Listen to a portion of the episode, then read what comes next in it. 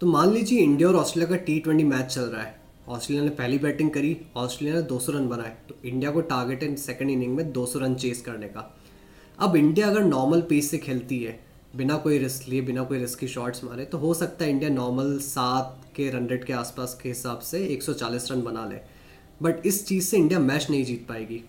India को match जीतने के लिए बीच बीच में थोड़े रिस्क लेनी पड़ेगी। थोड़े थोड़े शॉट्स मारने पड़ेंगे जो रिस्की हो सकते हैं। हो सकता है या तो उनमें बाउंड्री चली जाए, छक्का चला जाए, चौका चला जाए चला जाए या फिर बैट्समैन आउट भी हो सकता है right but without taking calculated risk India match नहीं जीत पाएगी। And looking at the Indian team right Indian team काफ़ी टैलेंटेड है।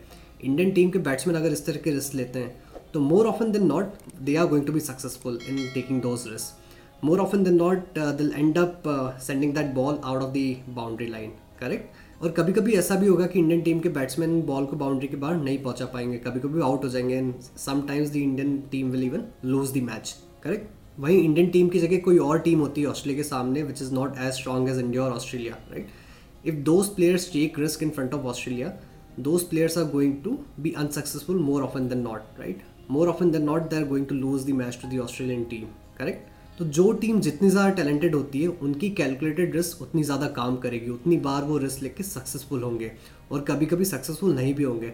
बट जो टीम जितनी कच्ची है, जो टीम जितनी एक्सपीरियंस नहीं है, उतनी टैलेंटेड नहीं है, वो जब भी रिस्क लेंगे more often than not they are going to be unsuccessful और कोई भी टीम, भले ही वीक हो या फिर स्ट्रांग हो, अगर वो टीम कैलकुलेटेड रिस्क नहीं लेती है तो वो इस तरह का मैच नहीं जीत पाएँगे। वो एक बहुत ही एवरेज रन रेट पे स्कोर कर पाएँगे, जिससे वो शायद जीत जाए, शायद ना जीत पाए।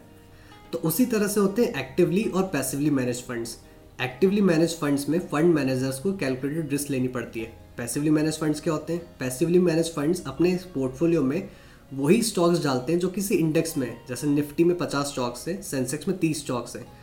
तो कोई इंडेक्स फंड या कोई पैसिवली मैनेज फंड अगर निफ्टी को फॉलो कर रहा है तो वो अपने पोर्टफोलियो में वही पचास स्टॉक डालेगा जो निफ्टी में है। और कोई पैसिवली मैनेज फंड अगर सेंसेक्स को फॉलो कर रहा है तो वो फंड अपने पोर्टफोलियो में वही तीस स्टॉक्स डालेगा जो सेंसेक्स में उसके आगे वो कोई दिमाग नहीं लगाएँगे। तो नेचुरली इन पैसिवली मैनेज फंड्स का जो रिटर्न होगा, वो सेंसेक्स या निफ्टी के रिटर्न के बराबर ही होगा राइट उससे ज़्यादा रिटर्न हो ही नहीं सकता क्योंकि ये लोग अपने पोर्टफोलियो में स्टॉक्स ही वही डाल रहे हैं।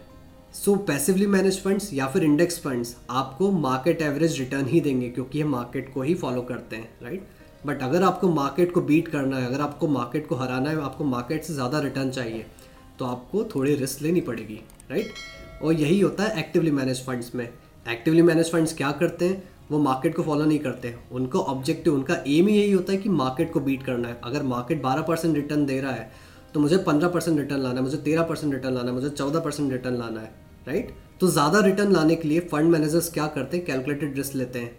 वो अपने पोर्टफोलियो में वो स्टॉक्स डालते हैं, वो जो शायद इंडेक्स में नहीं हो, वो अपना खुद का इकोनॉमी एनालिसिस करते हैं इंडस्ट्री एनालिसिस करते हैं। कंपनीज़ का एनालिसिस करते हैं इन डेप्थ और उसके बाद एक कॉल लेते हैं कि कौन से स्टॉक्स अपने पोर्टफोलियो में रखने कौन से स्टॉक पोर्टफोलियो में नहीं रखने कौन से स्टॉक हम पोर्टफोलियो में रखें ताकि हम मार्केट को बीट कर पाए। कौन से स्टॉक हम पोर्टफोलियो में रख के हमारे इन्वेस्टर्स को मार्केट से ज़्यादा रिटर्न दे पाए। ये ऑब्जेक्टिव होता है एक्टिवली मैनेज फंड्स का। और नेचुरली एक्टिव फंड मैनेजर्स जो रिस्क लेते हैं अपने पोर्टफोलियो के साथ, वो कभी काम करेगी, वो कभी काम नहीं करेगी। कभी वो सक्सेसफुल होंगे, कभी सक्सेसफुल नहीं होंगे। बट जो अच्छे फंड मैनेजर्स होंगे वो most of the times market को बीट करने में सक्सेसफुल रहेंगे। वो अगर दस बार बेट लेंगे तो मोस्ट ऑफ़ द टाइम्स उनकी बेट सक्सेसफुल होगी।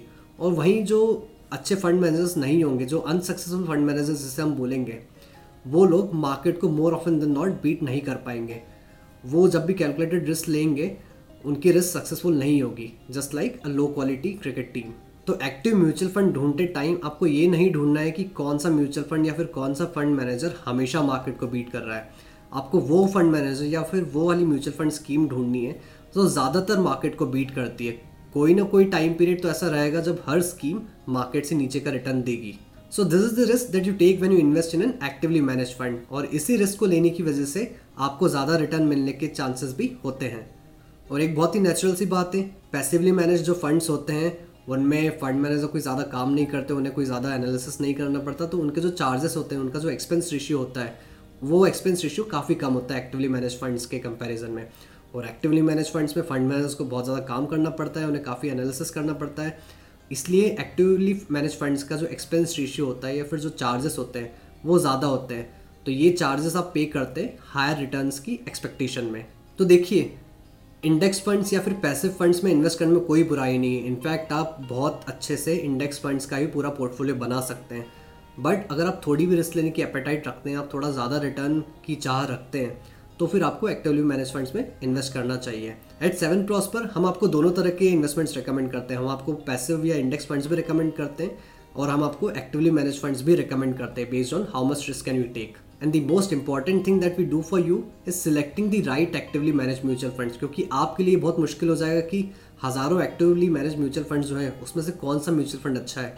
कौन सा म्यूचुअल फंड कंसिस्टेंटली मार्केट को बीट कर रहा तो ये सारा एनालिसिस हम खुद करते हैं और हम आपको वो रिकमेंडेशन देते हैं कि कौन सा एक्टिवली मैनेज म्यूचुअल फंड अच्छा है। तो आप इस डिबेट में ना पढ़िए कि एक्टिव म्यूचुअल फंड्स अच्छे हैं या फिर पैसिव म्यूचुअल फंड्स अच्छे हैं। दोनों अच्छे होते हैं। It's just about selecting the right actively manage mutual fund. तो अगर आपके कोई भी और क्वेश्चन है एक्टिव या पैसिव फंड्स को लेके do drop them in the comment section और इस चैनल को सब्सक्राइब करें ताकि आपको इस तरह की और भी इंफॉर्मेशन वीडियोज़ मिलते रहें।